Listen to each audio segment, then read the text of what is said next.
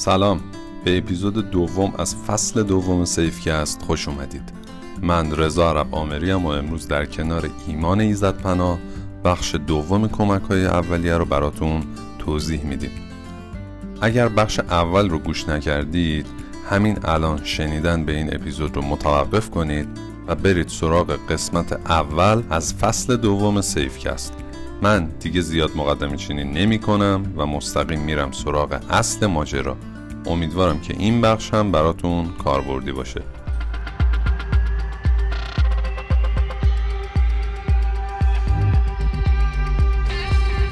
خب این آمبولانس هم که سوال کردم یه توضیح بهمون بده. البته مختصر میدونم موضوعش موضوع وقتگیریه، یعنی میشه اصلا تجهیزات آمبولانس رو به صورت مفصل راجبشون حرف زد، ولی در حد این که بدونیم در واقع کلیاتش چجوریه یه توضیحی اگه بهمون بدی فکر کنم خوب باشه. بله حتما. ببین ما در قانون استاندارد جهانی آمبولانس ها در واقع سه تا گروه کلی آمبولانس داریم که در واقع خیلی کلی بگیم میشه آمبولانس های کلاس A، آمبولانس های کلاس B و آمبولانس کلاس سی.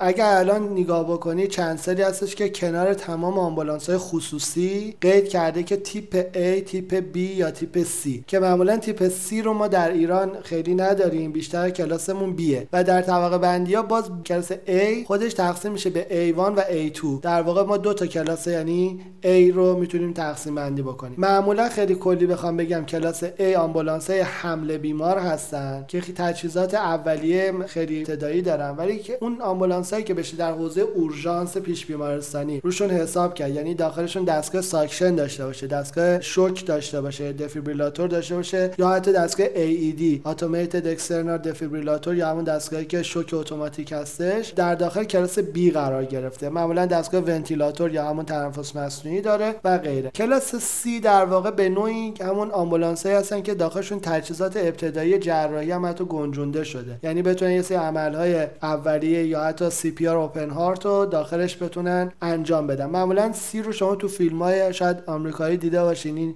شبلیاتایی که عقبشون یه کابین خیلی بزرگی داره. اصلا نداریم، یعنی مطلقاً داریم ولی خیلی کمه. در ناوگان EMS نداریم. هلال احمد چند تا کلاس سی داره که تو حوزه‌های بحران شاید ازش استفاده بکنه، ولی در حوزه قالبمون تمام آمبولانسایی که شما در حوزه اورژانس می‌بینید، همین بنز اسپرینتری که وجود داره، همشون کلاس بی هستن. متوجه شدم. خب یه موضوعی که حالا میدونم که به هر حال اول و آخر بهش میرسیم اینه که من به عنوان یک شهروند توی منزل یا توی خودرو یا توی حالا محل کار، شاید این ستا واقعا فرق داشته باشن ولی حالا میخوام حداقل‌ها رو بدونم، چه تجهیزاتی برای کمک‌های اولیه داشته باشم خوبه؟ ببینید کیف کمک‌های اولیه ما، یه کیف کمک‌های اولیه داریم که باز کیف کمک‌های اولیه ابتداییه، یعنی همون چیزی که به صورت فرست کیت شما میرید از مغازه‌ها تهیه می‌کنید. پیش‌فرض داخلشون یه سری وسایل است. این وسایل چیا؟ غالب تمرکز وسایل کیف کمک‌های اولیه بر اساس کنترل خونریزی هاست، یعنی وسایل پانسمان به عبارت بهتر بهتون بگم، و خیلی فوکوس رو سر موارد نداره. ولی اگر با توجه به توانایی خود اون افراد داره میتونه یه سری وسایل بهش کم و زیاد بشه، اضافه بشه بهشون. من توصیه میکنم وسایل حداقلی که همون کیف کمک‌های اولیه‌ای که حاوی موارد پانسمان هست، چون عرض کردم یکی از موارد تهدید کننده بسیار مهم خونریزی‌ها هستن و همین خونریزی‌ها در واقع باید حتما استفاده بشن رو شما میتونید داشته باشید. چیا توشه؟ معمولا گاز هستش، گاز استریل آن استریل هستش، بانت هست، چسب هستش. حالا از هر کدوم از اینا میتونه بین 5 تا 10 عدد متغیر باشه. آقا بتادین چی میگه؟ جدیدن میگن خوب نیست. نه ببین بتادین الان هم توضیح میدم. ببین ما در واقع بتادین که یکی از بهترین مواد ضد عفونی کننده است، نمیتونیم بگیم خوب نیست. در واقع بتادین یا همین پوویدین یوداین یکی از مواد مؤثر در کنترل عفونت هستش بر زخم، ولی زدن بتادین در داخل بافت ممنوع هستش. در واقع ما بتادین ببینوش هم نشه برای استعمال خارجی، فور اکسترنال یوز. بنابراین بتادین اگر در لبه زخم استفاده بشود در بیرون زخم تا خیلی هم خوبه، ولی در داخل زخم اون استفاده خیلی دارن، یه جای پاره میشه میان دهنشو با بتادین میشورن داخلشو، اون کار اشتباهیه. برای شستشوی داخل زخم ها همیشه توصیه میشه یا از سرم فیزیولوژی استفاده بشه، همین سرم شستشویی که میشناسن مردم که همون سدیم کلراید 9%، یا اگر نبودش میگیم از آب و صابون ساده استفاده کنید برای شستشوی زخم. همین یعنی در واقع یکی از بهترین چیزایی که میشه برای شستشوی زخم استفاده کرد آب و صابونی که در دسترس معمولا هستش، برام جایش از سرم حالا خیلی قابل دسترس نباشه. و اگه بخوایم خیلی استاندارد صحبت کنیم، برای یک زخم مثلا 2 سانتی متری با عمق تقریبا نیم سانت، این باید حداقل 2 لیتر برای سرم استفاده بشه. یعنی اونجوری نیستش که شما بیا فقط یه قطره بریزید، در کاری که خیلی‌ها میکنن یه مثلا سرم 20 بار استفاده میکنن، اینطور نیست. باید انقدر شستشو انجام بشه که جمعیت عفونی روی ناحیه کاملا شسته بشه دیگه برام و بره. و بیرون و لبه‌های زخم رو توصیه میشه بتادین بزنن. بتادین رو البته در مورد خانم‌های باردار و افرادی که حساسیت به یود دارن توصیه نمیشه. و ضمناً یه نکته مهم اینه که بتادین باید در روی لب‌ها گذاشته بشه خشک بشه، یعنی بتادین رو باید بزنه دقیقاً. و یه مورد مهمترش اینه که بتادین رو باید به صورت چرخشی از مرکز زخم به بیرونش بزنن، یعنی بتادین رو نباید بزنن و بردارن پنبه رو مثلا به صورت حرکت مهر زدن انگار که هست میکوبن اونجوری مثلا دقیقاً بالا بزنن، این کار نباید بشه. بتادین رو باید روی گازی بریزن، کاملا گاز آغشته به بتادین باشه، بزنن رو مرکز زخم، دایره بزنن به بیرون. و توصیه میشه حداقل 2.5 تا 3 سانتی متر اطراف زخم بتادینه بشه، یعنی خشک بشه دور ناحیه. و این یادمون بمونه هر چقدر بیرون زخم، محیط بیرونش ضد عفونی تر بشود، ریسک فاکتورهای اینفکشن یا عفونت داخل زخم هم کاهش پیدا میکنه برای ما. خب من دیدم خیلی وقتا بتادین رو میریزن روی در واقع گاز و زخم رو واش میبندن، این هم اشتباهه، چون بعدش دیدید غالبا چسبیده و بعدش مریض یه رنج و عذاب زیادی رو تحمل میکنه که اون از روش بکنن براش. شما روش صحیح پانسمان اینه که ابتداً زخم رو باز بکنید، داخلش ببینید سنگریزه، خورده شیشه چیزی وجود نداشته باشه، در واقع جسم خارجی داخل وجود نداشته باشه. سپس اون رو گفتن یا با سرم یا با صابون بشورینش، با گاز استریل خشکش بکنید. اطراف زخمتون رو حداقل 3 سانتی متر به صورت دایره اطراف زخمتون رو کاملا بتادین کنید. بتادین رو بگذارید خشک بشه، حداقل 3-4 دقیقه ازش بگذره. بعد دوباره حالا میتونید بتادین رو توسط گازی که با سرم خیس شده یا حتی با سرم ریختن روش دوباره بشورید، یعنی ریمووش کنید از اون ناحیه. و حالا اون زخمتون رو روش یه لایه گاز ساده بذارید، یعنی دیگه به گازه چیزی ما نزدیم، یعنی روی گاز بتادین نریختیم، کاری نکردیم. این کار اشتباهه که روی گاز بتادین بریزی و بذاری روش، چون تاثیر خاصی نخواهد داشتش. گازو میذارین روش و دورشو بانداج میکنید. در واقع این روش اصولی پانسمان کردن هستش. خب برام اصلا یکی از چیزایی که تو خونه ها خیلی هم زیاد اتفاق میفته همین بریدگی هست. بله. و حالا یا ترکیبش با کوفتگی، یعنی یه جایی میخورم سرش باد میکنه، بله. میشکنه، یعنی هم شکاف در واقع ایجاد میشه. من متوجه شدم پس بیشتر آمار در واقع چیزی که توی جعبه‌های کمک‌های اولیه ما هست، بله. باند و گاز و چسب، چیز دیگه‌ای به اون صورت نیازی نیستش که باشه. مثلا تجهیزاتی که واسه در واقع شکستگی و اینا هست اصولا تو خونه ها نگهداری نمیشه، بله. حالا اگر هیچ کدوم از اینا در دسترس نباشه، آب گزینه مناسبیه. بله 100%. عرض کردم دیگه، برای هر جایی اصلا شما دسترسی به سرم نداشتید، آب و صابون معمولی. صابون هم، بله. یادتون باشه صابون با مایع صابون متفاوت از لحاظ حتی ترکیب ساختی هم. ما اون چیزی که داریم میگیم بس اون صابونه، صابون جامد، درست؟ چربیشون کمتر و بیشتر در واقع مواد اولیه ساختنشون پایه مایع صابون نزدیک به ساخت شامپو و مایع ظرفشویی هستش بیشتر به سمته، ولی پایه صابون پدیده صابونی شدن داره که فرآیندش متفاوته. برای خود صابون رو به خاطر اینکه مواد حساسیت‌زا معمولا نداره داخل و در مایع صابون وجود داره، میتونن روی زخم استفاده بکنن و شستشوش رو گفتم انجام بشه، دوباره همون آبریزی اتفاق بیفته و بعد زخم به همون اصول ببندن. یه تصور غلط برای مردم اینه که میگن زخم آب نخوره، عفونت نکنه، فلان نشه اینا. این بحث هم مطرح نیست. زخم، رطوبت زخم در شرایط ماندگاری میتونه منجر به بستر و رشد باکتری یا عفونت بشه روی محیط یا قارچ رو محیط رشد بکنه. اینکه زخمی رو شما اصلا آب نزنید به هیچ عنوان اینطور نیستش، یعنی زخم اگر بشورید و بعد در واقع خشکش بکنید اختلالی ایجاد نخواهد کردش بر شما. یا در مورد بخیه ها قانون و در واقع مقالات اینو میگه شما 12 ساعت بعد از زدن یک بخیه میتونید نایه رو بشورید، یعنی یک استحمام میتونه انجام بشه حتی یه روز بعدش و در واقع ولی این مدت زمانی که آب گیری داره میکنه باف نباید بیشتر از 10 دقیقه طول بکشه و بعدش هم باید نایه رو خوب خشکش بکنه. یعنی لزومی نداره اگه کسی مثلا صورتش بخیه خورد یک هفته حموم نره، میتونه بره حموم ولی مدت زمان حمومش 5 دقیقه 10 دقیقه.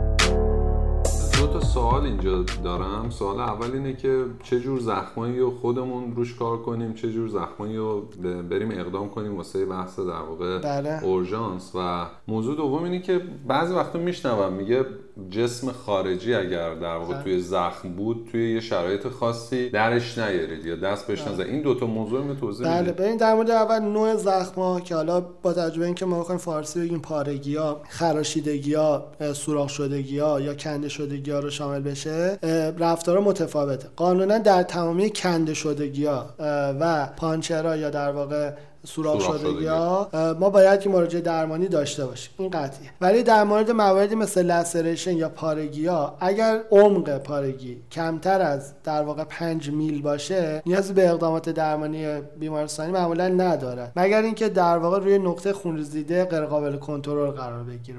ولی غالبا اگر فرد شرایط ایدئالی داشته باشه، بافت خونش مشکل نداشته باشه و غیره، معمولا این خونریزی‌ها تو 5 دقیقه با فشار مستقیم روی ناحیه کنترل میشه. این توضیح هم بدم که برای کنترل خونریزی دنبال کار خیلی عجیب و غریبی نباید باشن. کار مهمی که انجام میدیم براشون 3 تا کار خیلی مهمه که قالب خونریزی ها رو کنترل میکنه. فشار دادن مستقیم روی ناحیه است توسط باند و گاز. فقط خواهش میکنم که از پنبه و دستمال کاغذی روی محل استفاده نشه به هیچ عنوان. باند و گاز دیگه. فقط باند و گاز یا پارچه، یعنی در خونریزی هیچ نه و یه پارچه که میگفتم میتونه لباس باشه و غیره استفاده کنم، ولی به هیچ وجه از دستمال کاغذی لطفاً استفاده نکنید چون اینا خودشون حالت فیتیله میشه، میره داخل زخم، امکان داره بمونه، ایجاد عفونت بکنه و خودش مشکل رو عدیده بکنه. بنابراین شما از گاز در واقع استفاده میکنید یا از پارچه، روی ناحیه رو محکم قرار میدین و فشار میدین. گام دوم بالا نگه داشتن و اندام هستش، مثلا دست یا پا بودش که این قابلیت رو داره. بعد از اینکه روش چند لایه گاز رو گذاشتین بالا نگه میدارین و کار بعدی که میشه به این کمک بکنه اصطلاحاً بهش میگن فشار بر نقاط فشار بدن، یعنی بیایم روی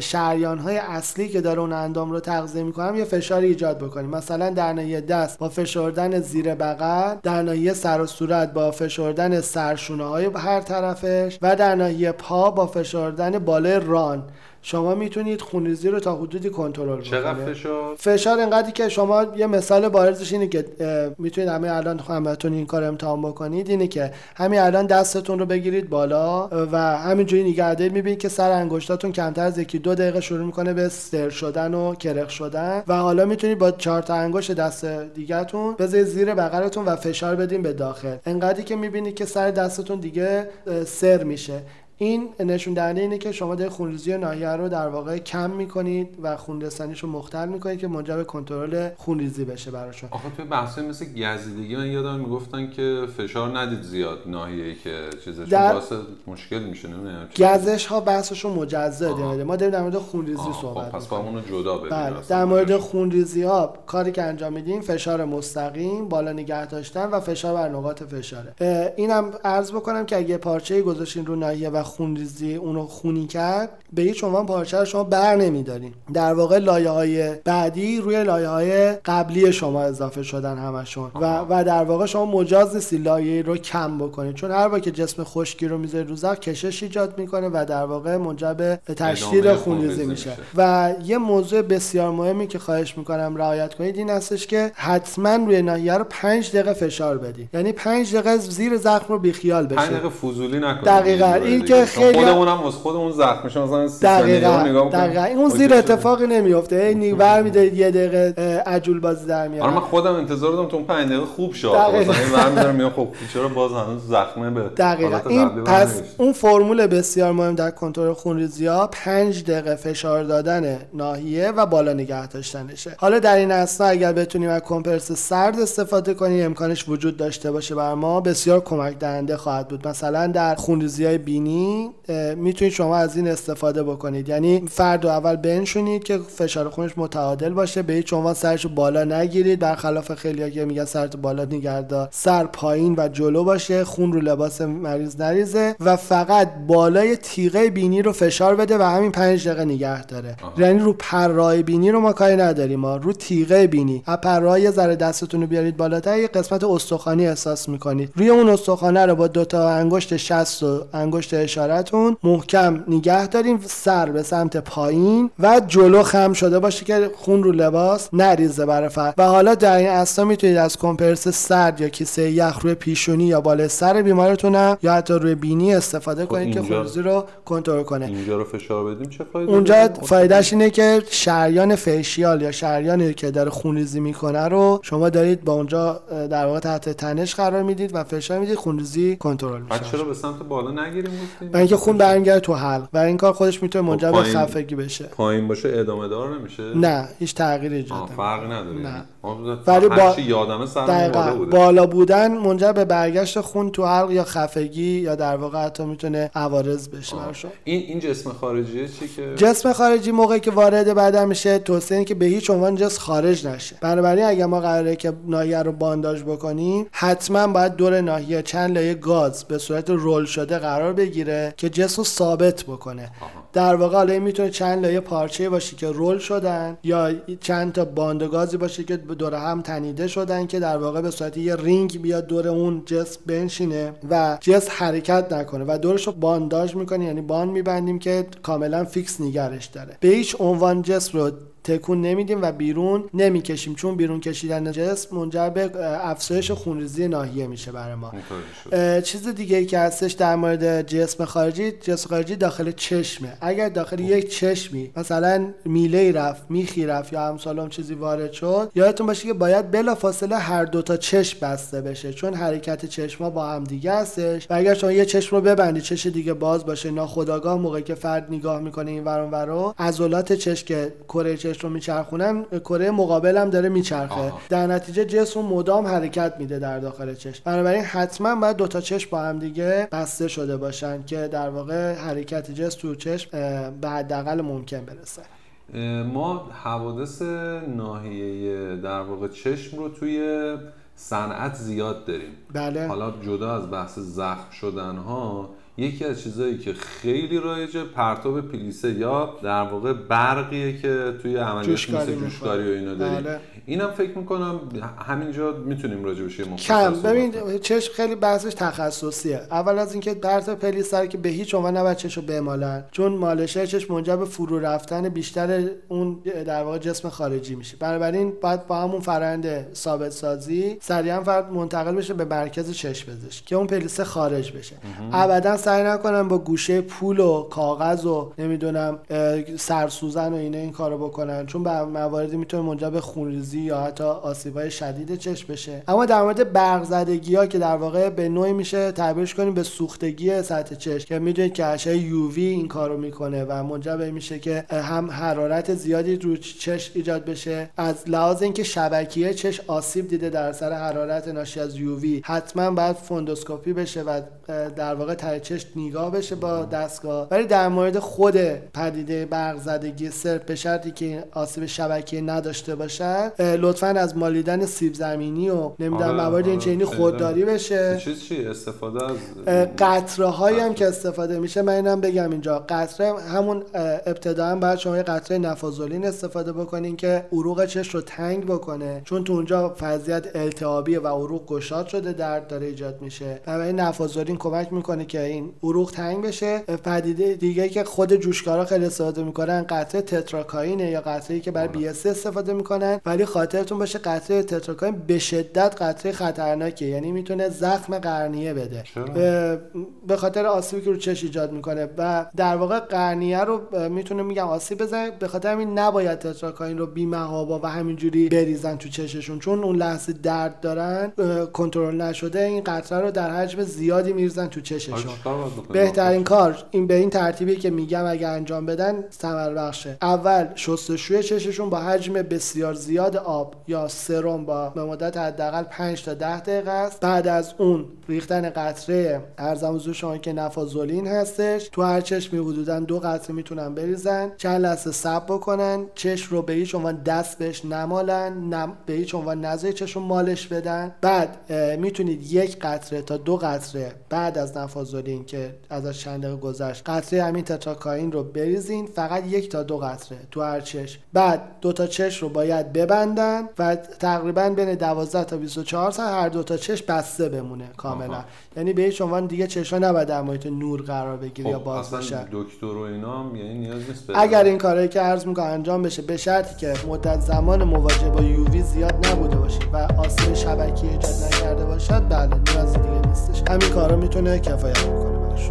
خب ما همین موضوع زخم رو جلو ببریم. ما تا اینجا در واقع کلیاتی راجبش متوجه شدیم که اصلا چه زخمای جدی ان، چه زخمایی رو میتونیم خودمون اقدام انجام بدیم واسهشون. بریم جلوتر ببینیم بقیه کارهایی که باید راجبشون بدونیم و اجرایشون کنیم چیا هستن. خب بریم متعاقب رخداد یه زخم یا جراحت ما امکان داره که در یه سری موارد همونجوری که فرمودی ورود یه جسم خارجی رو داشته باشیم، مثلا یه میلگردی فرو رفته باشه تو قفسه سینه یا تو شکم، یا حتی کسی داده باشه میلگرد یه قسمتی وارد یه قسمت دیگه خارج شده باشه. یکی این هست و یکی هم بیرون زدگی‌های اندام‌های داخلیه، مثلا یه کسی شکمش پاره بشه روده‌اش بزنه بیرون، یا یه کسی چاقو بخوره تو قفسه سینه‌اش یا جسم تیزی بخوره تو قفسه سینه‌اش و قفسه سینه سوراخ بشه. تو اینجور مواقع باید ما چیکار بکنیم؟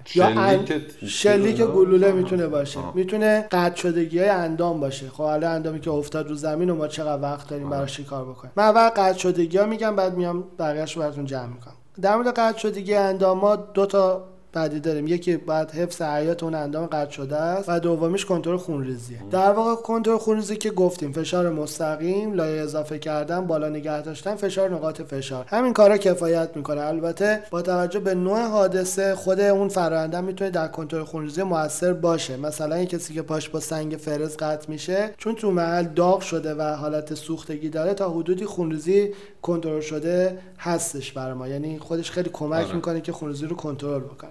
اما در مورد اندام قطع شده باید چیکار کنیم؟ اول یادتون باشه که اندام‌های قطع شده مدت زمان پیوند پذیریشون حداکثر 6 ساعته و 2 ساعت اولیه زمان طلایی ماست. یعنی در واقع ما هر چقدر که 2 ساعت میریم به سمت 6 ساعت، پیوند پذیری هم کاهش پیدا میکنه، هم آسیب‌های همراه با فردم خواهد بود. یعنی امکان داره اندام پیوند بشه بی‌حس بمونه، امکان داره اندام پیوند بشه یه قسمتش رو از دست بده. بنابراین هر چقدر که ما بتونیم از لحظه حادثه اندام قطع شده رو سریعتر به مرکز پیوند برسونیم، شانس بیشتری داره. مورد مهم در قطع شدگی، مورد بعدیمون در واقع این هستش که اندام با چه چیزی قطع شده. یعنی سیستم قطع شدن هر چقدر منظم‌تر باشه، شانس پیوند پذیری بیشتره. یعنی مثلا و دایه تصادفی که بزنه، مثلا چند نایه تیکه تیکه شده باشه، اینا پس در پیوند پذیری باز میتونه موثر باشه. مورد مهم بعدی در پیوند این هستش که اندام قطع شده متابولیسمش به حداقل ممکن برسه، یعنی سوخت و ساز اون اندام که می‌خوایم زنده بمونه کاهش پیدا بکنه، که در واقع بقای اندام بیشتر بشه. باور عمومی هم انداختن تو یخ دیگه. دقیقاً. حالا ما کاری که انجام میدیم سرد کردن ناحیه است. چند تا نکته رو بگم. یکی اینکه ما به هیچ عنوان اندام قطع شده داخل الکل نمیندازیم. بیشمار تعداد مواردی رو من دیدم که در بیمارستان میارن، مریض رو انگشتش رو انداختم توی الکل، آوردن گفتن اینم انگشت خدمت شما مثلا پیوند بزنید. اینم هست. دقیقاً. اینم بعد در واقع بهشون تقدیم کنی که بذارن تاقچه خونه‌شون همیشه بهش نگاه کنن یا جاسوسیش کنن. در واقع اندامی که داخل الکل میره غیر قابل پیوند میشه. روش در واقع برخورد با اون اندام این است ابتدا اون اندام را باید برداشته بشه، اندام رو ترجیحاً تمیز بشه. مثلا اگه کسی پاش قد شد افتاد تو گلولای کنار جاده، حتما این اندام با آب حتی عادی شسته بشه که آلودگی روش خیلی نشه. همونجا و حالا لایتون باشه باز استفاده از صابون و پودر رو نمیدونم وایتکس و اینام نیاز نیست، فقط با آب لیف نزنید. دقیقاً لیف نزنید. اندام شسته شده ببین قیش قیش سرش صدا میده بعد بذاریدش اونجا، اینجوری نباید باشه. اندام رو فقط آب میزنن یا اگر بود با سرم، بهترین چیزی که میتونمش بشورن سرم فیزیولوژی. خود شما هم کارو میکنید؟ بله اگر باشه بله با سرم ما میشوریم یا آبی میزنیم به قول خودمون بهش که آلودگی اولیه دقیقاً آلودگی اولیه در بیاد. بعد کار بعدی این هستش که باید اندام رو لای یک پارچه مرطوب بپیچن. پارچه مرطوب اسمش روشه، پارچه خیس نیست، پارچه مرطوبه، یعنی آب ازش نمیچکد ولی رطوبت داره. یعنی شما پارچه خیس میکنید میچلونید به عبارتی و اون رطوبت رو میبندید دورش. باز برای این حفظ رطوبت هم بهترین چیز سرمه. چرا ما میگیم سرم؟ به خاطر اینکه میزان اسمولیته یا در واقع اسموز، میزان غلظت نمک داخل سرم علاوه بر اسمولیته در واقع 302 میلی اسموز هستش بر ما، یعنی اینا که من نمیفهمم، یعنی متعادل نزدیکترین مایع هستش به مایع پلاسمای خون.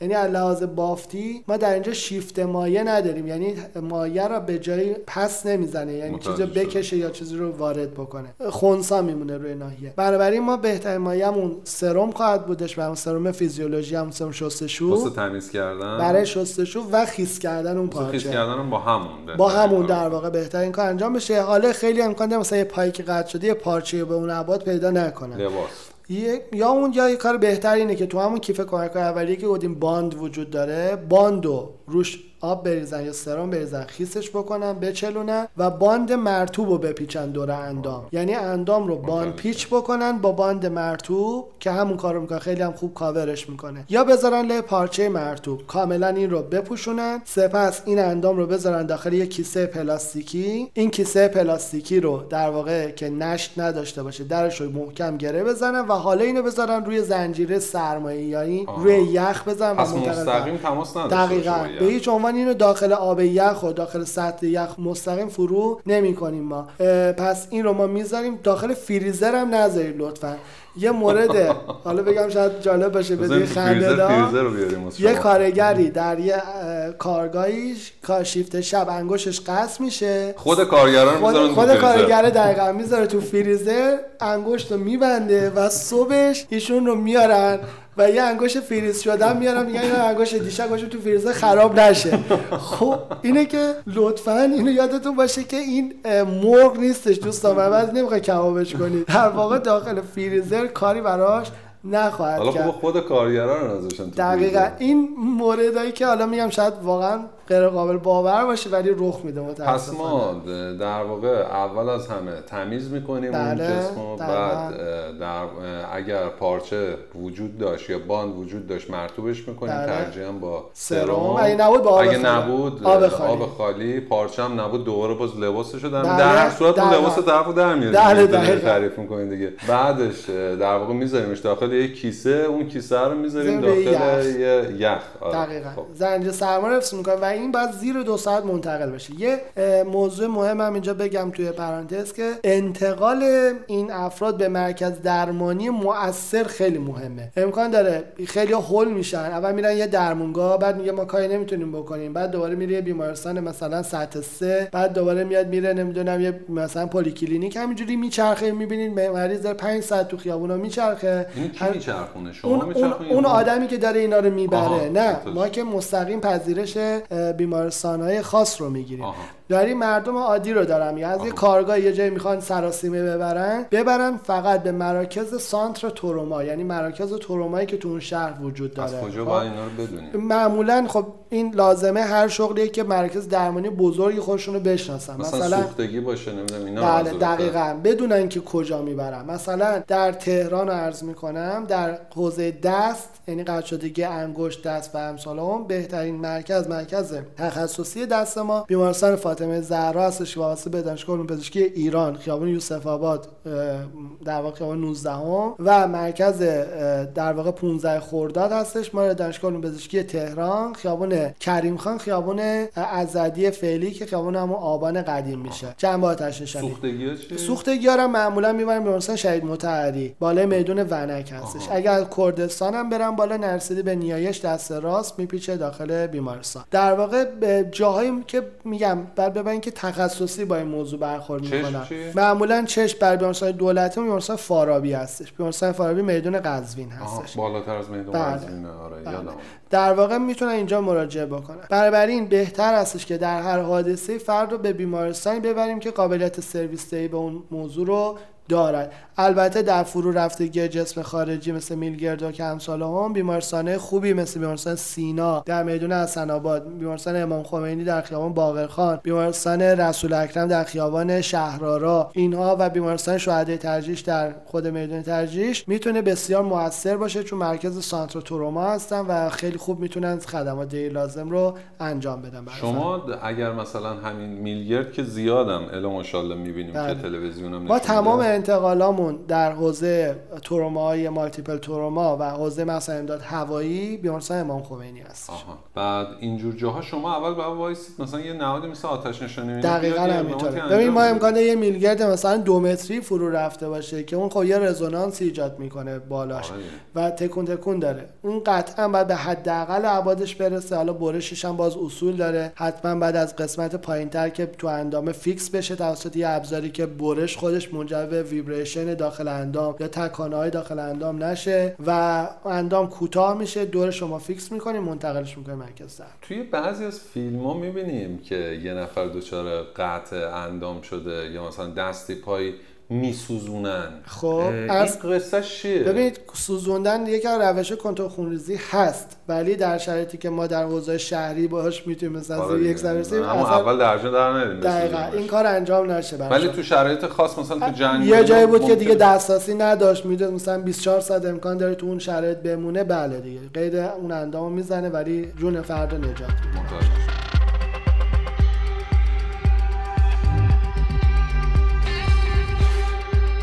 یه موضوع هم در مورد بیرون زدگی اندام بگم خدمتتون. مثلا یه کسی هست یه جایی چون روده خیلی شایعه موقعی که پوست شکم پاره میشه خیلی راحت روده ها میزنه بیرون. این دو تا حالت داره، یا روده‌ای که زده بیرون شکل شمالش ترسناکه ولی خودش فی نفسه ترسناک نیست، میخوریمش واسه گوسفند. دقیقاً اینه که شما روده‌ای که بیرون زده رو فردا بعد این کارا که میگم انجام بده. اول اینکه ببین روده خونریزی داره یا نداره. اگر خونریزی نداشت که معمولا نداره، خونریزی خیلی کمه، فرد رو به کمر میخوابونیدش، پای فردتون رو جمع میکنی به صورتی که زانوهاش خم شده باشه و ترجیحاً بالای زانوش رو با یه پارچه چیز میبندی که پاشو دراز نکنه باز نکنه که فشار داخل شکم کم بشه و بعد روی روده‌ای که بیرون زده رو شما باید رطوبتش رو حفظ بکنید. یعنی یه پارچه‌ای رو حالا اون پیراهنه یا همون پارچه هر چیزی که دارید رو باز با همون فرمون یعنی یا سرم یا آب خالی خیس میکنید میندازید روی شکم کاملا زیر روده رو میپوشونید یعنی دور تا دور ناحیه رو باش پکیج میکنید. روی اینو یه لایه پلاستیک قرار میدین که در واقع رطوبتش رو زود از دست نده و فرد در حالتی که خوابیده به کمر هستش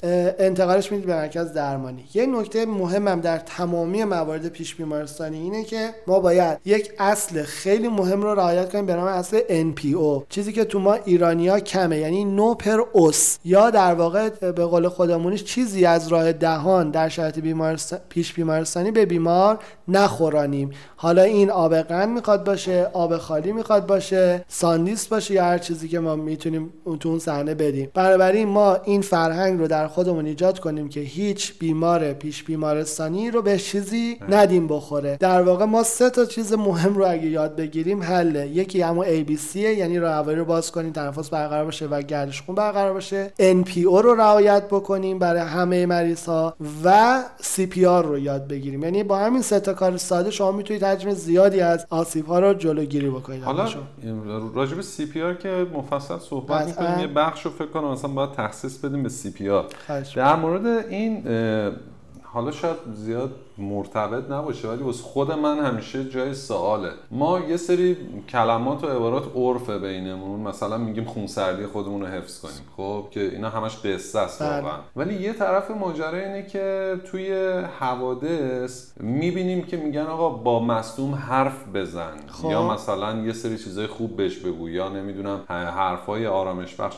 این اصلا کلا پروتکلی داره این قصه. ببینید ما در واقع اون ارزیابی که خدمت شما گفتم، ارزیابی خب ما وارد ارزیابی اولیه شدیم، ما یه ارزیابی ثانویه هم داریم دیگه. ارزیابی ثانویه میادش حالا توش یه سری سنجش ها انجام میشه که یکی از اونها سطح هوشیاری بیمار هستش. در واقع ما میگیم که مصدومی که باش مواجه میشین به طور عامیانه ما دو تا معیار داریم برای سطح سنجش پیش بیمارستانی. یه معیار یا بهش میگن معیار AVPU یا AVPU، یه معیاری داریم به عنوان GCS که سیستم امتیازدهی گلاسکوه که یک عددی بین عدد 3 حداقل همه آدم‌ها حتی مرده‌ها میتونن داشته باشن، عدد 3 و زیر اون هیچ آدمی نداره، و عدد ماکسیممش عدد 15 که الان من و شماست که هوشیار هستیم، که حالا این جدول داره در حوزه عامی نمیگنجه که بخوام بدونن، لزومی هم نداره. ولی معیار AVPU رو لازم همه بدونن، میگه که همه افرادی که با شما مواجه میشن یک کدوم از سطوح A V P یا U رو دارن. اینا چی هستن؟ معیار A میگم یا مریضی که میره بالا سرش اویکن الرته، یعنی مریض هوشیار و بیداره. هوشیار و بیدار یعنی چی؟ یعنی مریضی که با ما کاملا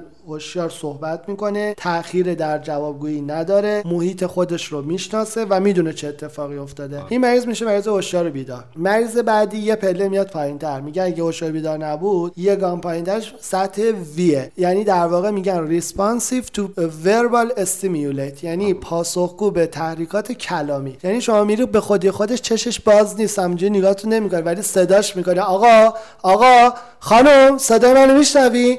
بعد حالا چشش آروم باز میکنه، تأخیر داره تو جواب دهش و غیره. یه معیار دیگه این از حالا این کارا هم میکنیم ولی بازم چشش باز نمیکنه. میگیم موردمون مورد پیه، یعنی ریسپانسیو تو پین استیمیولیت هستش، یعنی پاسخگو به تحریک دردناکه. حالا این تحریک دردناک در مورد یک نوزاد میتونه یک صدای بلند باشه، در مورد یک آدم میتونه مثلا یک نیشگون گرفتن باشه، یا مثلا ضربه به سرشونه های فرد باشه. یادتون باشه که برای تحریک دردناک نیاز به چک و لغت نیست، فقط لازمه که کنار مصدوم بنشینید، با دو تا دستتون محکم بکوبید رو سرشونه های مصدومتون. اینا معمولا زدن چیزی کم نداره، ولی در واقع محکم زدن دو تا دست رو سرشونه های مصدوم و همزمان صدا کردن یکی از روش های مهمه که ما از همین روش بعداً در سی پی آر خواهیم گفت که برای اینکه مریض آن ریسپانسیو باشه یا غیر پاسخگو باشه ازش استفاده می‌کنیم. چرا حساسه سرشونه؟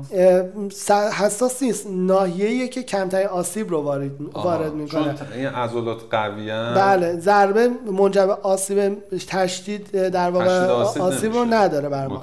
و میگیم اگر که مریض ما در واقع پاسخگو نبود به ترک دردناک، در نهایت در سطح یو قرار گرفته، یعنی آن ریسپانسیو هستش، یعنی غیر پاسخگوه. به عبارت خودمونیش مریض بیهوش هست. اینا رو بین خودتون استفاده می‌کنید، مثلا میگه آقا طرف تو سطح پیه. بله، اونجا ما یه فلوچارتی داریم که AVPU تیک خورده و یه GCS ما داریم در حوزه حرفه‌ای. اینا رو میایم میسنجیم. حالا GCS میگم معیار آی اوپنینگ یا باز شدن چشمو داره، وربال یا کلامی داره و موتور ریسپانس یا حرکتی داره. حالا تازه رسیدی به اون چیزی که من پرسیدم. یعنی حالا طرف فرض کن تو A یا V دیگه، یعنی این دوتا رو ما داریم. دقیقاً. من حالا سوالم زیاد تخصصی نیست، دارم میگم اصلا چی باید به این آدم بگیم، میدونی؟ مثلا من همین عرض بکنم، خواستم بگم که در شرایطی که مریض در سطح A یا سطح V قرار میگیره میتونه صحبت کردن با مریض کمک بکنه.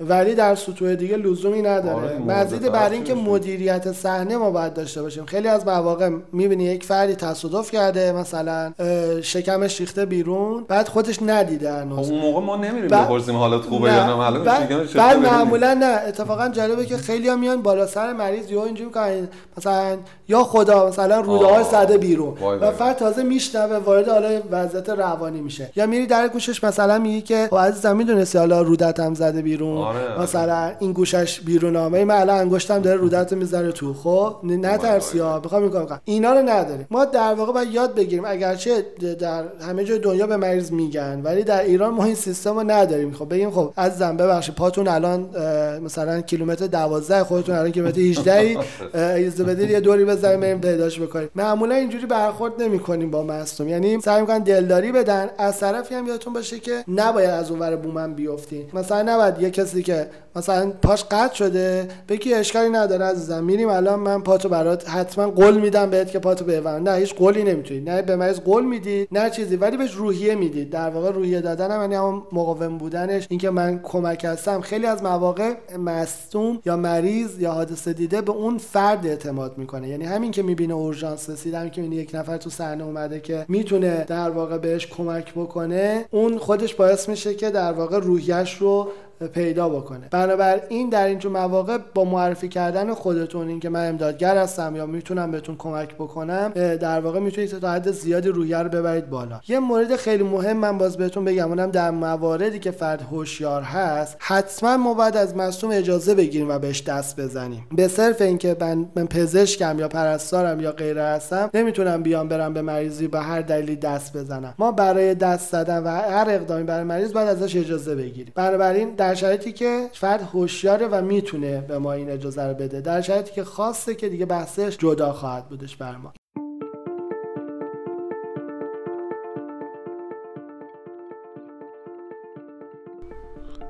خب همینجا موضوع رو متوقف کنیم، چون یکم موضوع سنگین بود. سعی میکنیم ادامه ماجرا رو توی 2-3 تا اپیزود دیگه جلو ببریم. مرسی که به ما گوش میکنید، فیدبک به ما رو فراموش نکنید. سیفکست رو میتونید از طریق نرم افزارهای پادگیر مثل کست باکس و همچنین از سایت ما به آدرس safecast.ir گوش کنید. روز و روزگار بر شما خوش.